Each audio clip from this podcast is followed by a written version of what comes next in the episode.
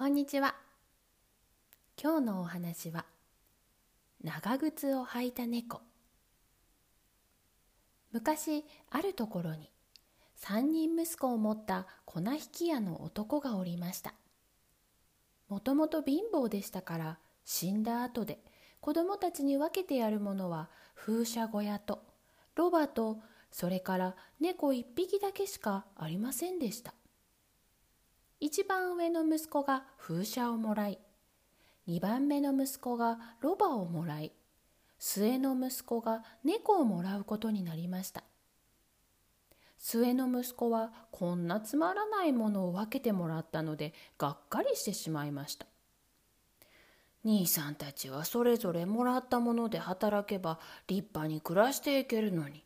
僕だけはまあ猫をもらってどうしろって言うんだ。と末の子は言いました。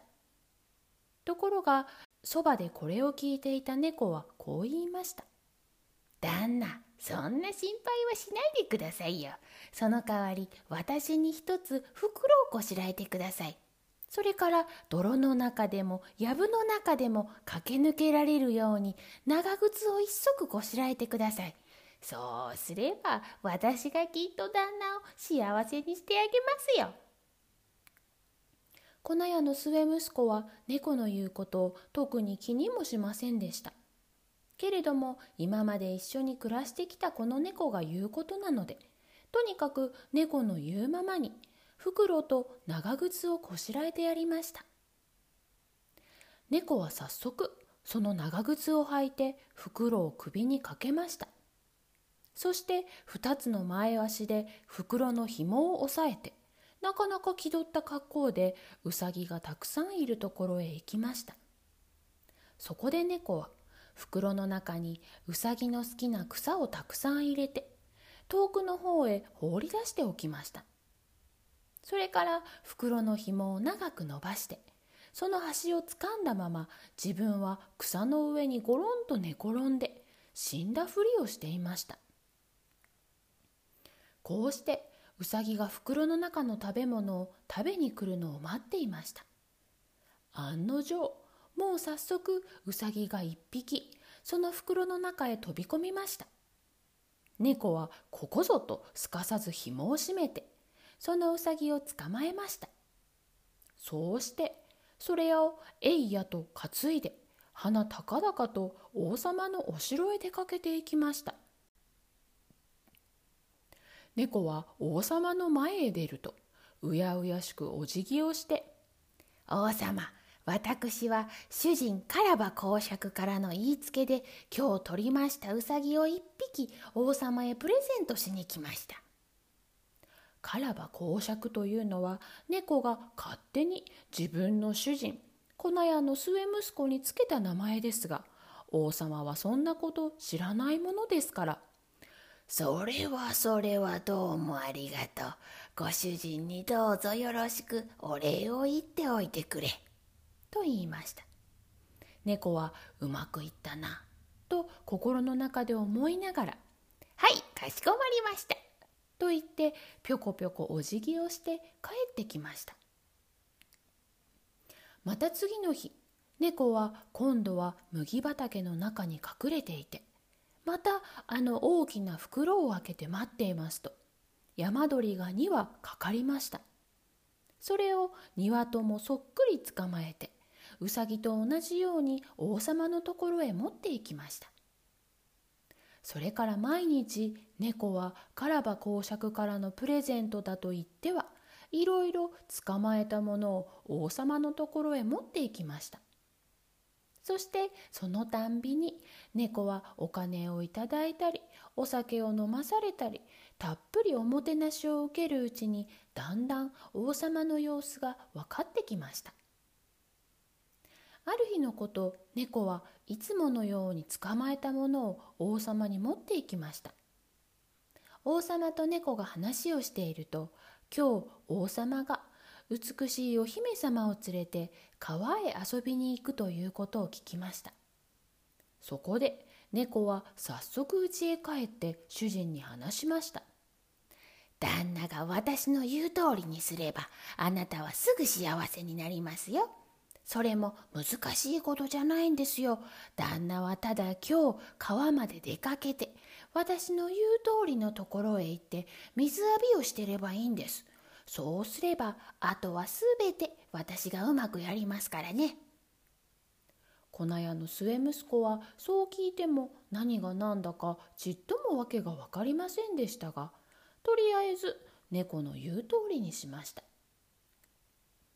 さてちょうど粉屋の末息子すなわちカラバ公爵が川で水浴びをしているとそこへ王様の馬車が通りかかりましたすると猫は急に大きな声で叫び出しました。助けてください助けてください。カラバ公爵が溺れそうです。王様はこの叫び声を聞くと何事かと思って馬車の窓から首を出しました。見ると叫んでいるのはこれまでにたくさんのプレゼントを持ってきてくれた猫ではありませんか。なので王様は家来に「早く行ってカラバ公爵を助けなさい」と言いつけました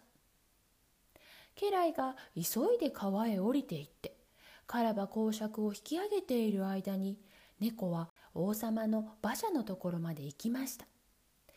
私の主人が川で水浴びをしておりますと悪いやつがやってきたのでございます。主人はずいぶん大声で何度も「泥棒泥棒!」と言ったのですがとうとうそいつは服を全部盗んで持って行ってしまいました。ですから今すぐに着る服がございません。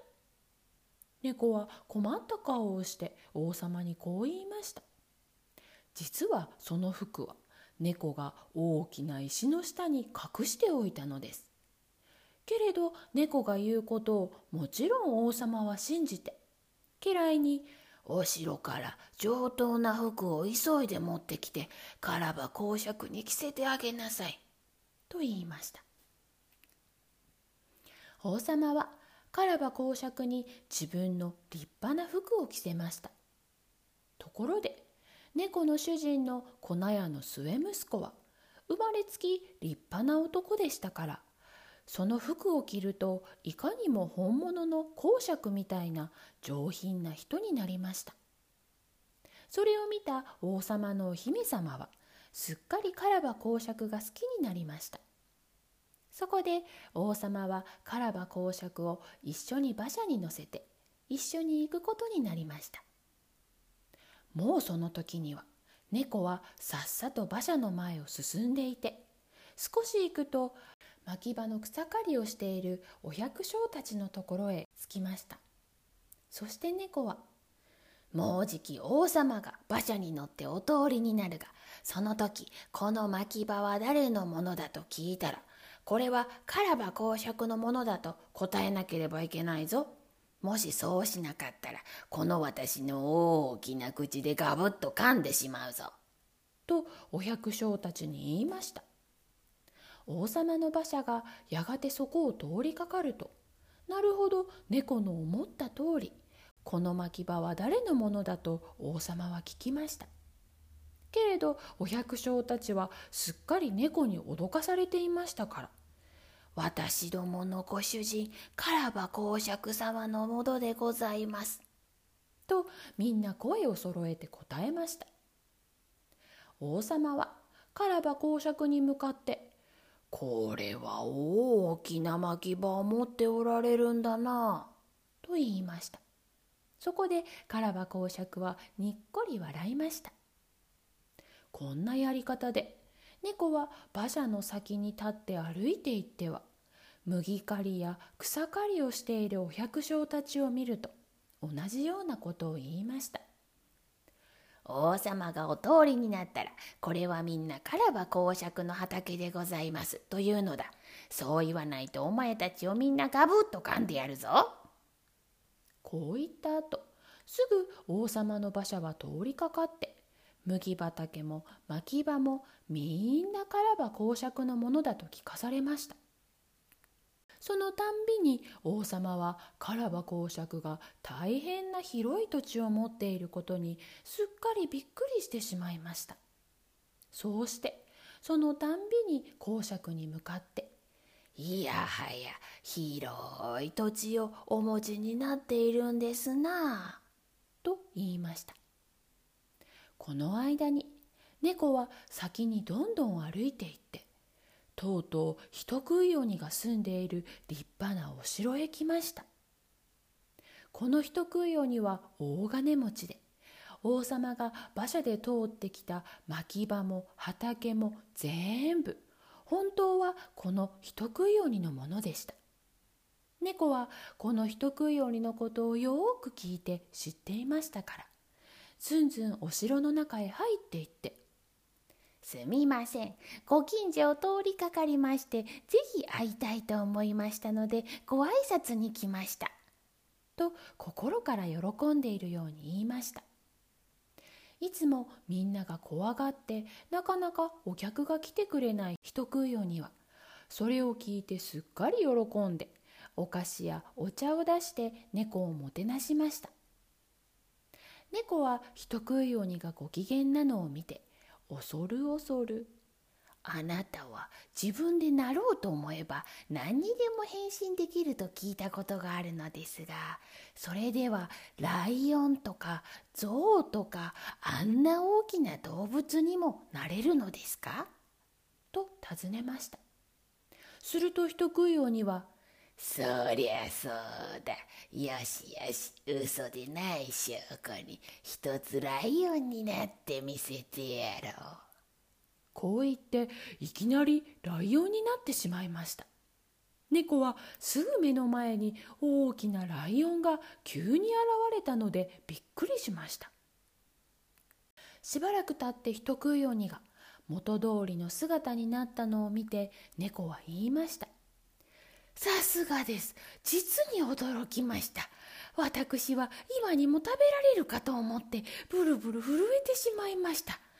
ところでこれも人から聞いた話で本当は分かりませんがあなたはずっと小さなもの例えば小さなネズミなんかにでもなろうと思えばなれるんですか？まさかね。こればっかりはとても信じられません。何？何でもなれると言っただろう。すぐ小さなネズミになってみせよう。と人食い鬼は怒って叫びました人食い鬼はあっという間に一匹の小さなネズミに変わってしまいましたそしてちょろちょろちょろっと床の上を駆け回りました猫は小さな声で「閉めた!」というなり素早くネズミに飛びかかるが早いかむしゃむしゃと食べてしまいました。その時お城の外の吊り橋を王様の馬車の渡ってくる音が聞こえました。猫はその音を聞きつけると早速お城の門のところへ出て行って王様にこう言いました「さあどうぞ王様カラバ公爵のお城にお入りください」王様はさっきからこのお城に気がついていました。そして誰のお城だか知らないが大きなお城で中はさぞかし立派だろうから入ってみたいものだと思っていたところでした。ですから猫がそういうのを聞くとますます驚いてしまいました。なあにこれもカラバ公爵のお城。いやこれは素晴らしい。お庭といい建物といいこんな立派なお城は見たことがないわい。では拝見しよう。どうぞ案内を頼みますぞ。王様がこう言って馬車から降りると猫はその後からついていきましたカラバ公爵はお姫様に手を貸してその後に続きましたやがて大広間に入るときれいにしたテーブルの上に立派なごちそうが並んでいました。実はこのごちそうは人食い鬼が用意しておいたものでした。けれども猫はそれがわざわざ王様やお姫様のために用意してあったもののように見せかけました。やがてみんなはテーブルについてそのごちそうを食べました。王様もお姫様もカラバ公爵の立派な人柄にすっかり惚れ込んでしまいました。その上カラバ公爵が大変お金持ちなのを知ってさらに驚いていましたので56杯お酒を飲んでから王様は「どうでしょうカラバ公爵。もしよかったらうちの姫と結婚してくださいませんか？あなたは私どもにとっては申し分のない素晴らしいお方です」と言いました。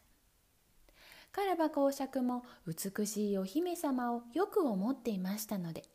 お辞儀をして結婚の話を受けることにしました。そうしてその日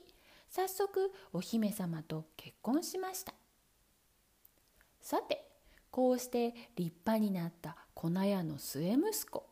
いえいえカラバ公爵は猫にたっぷりお礼をし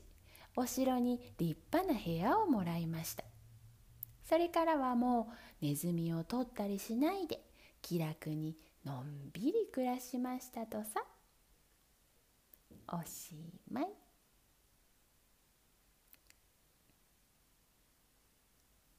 では今日のお話クイズです。このお話の登場人物は誰ですか？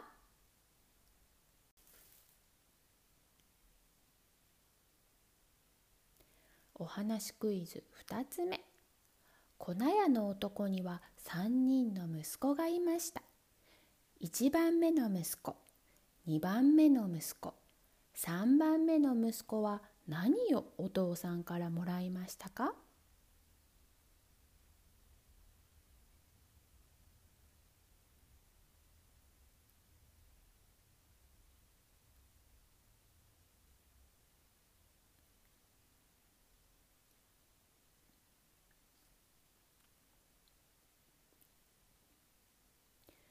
話クイズ3つ目。猫は粉屋の末息子に何と何を用意してほしいと言いましたか？そしてそれを何に使いましたか？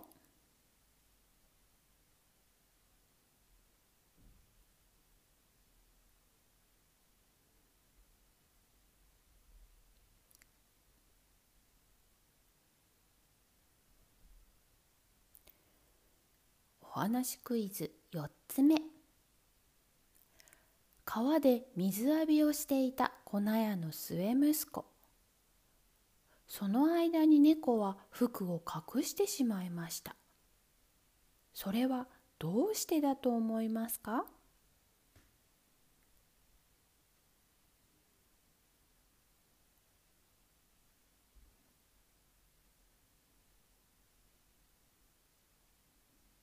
お話クイズ5つ目。猫がカラバ公爵のものだと言いなさいと言った牧場や畑は本当は誰のものでしたか？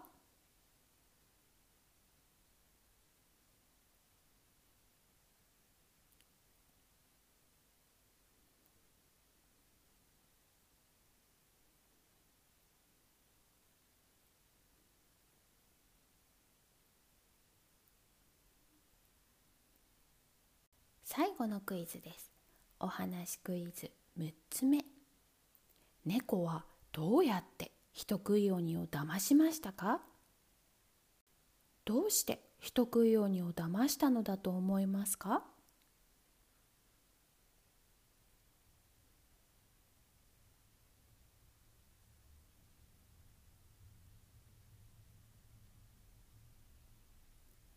では今日のお話はこれで。おしまいです。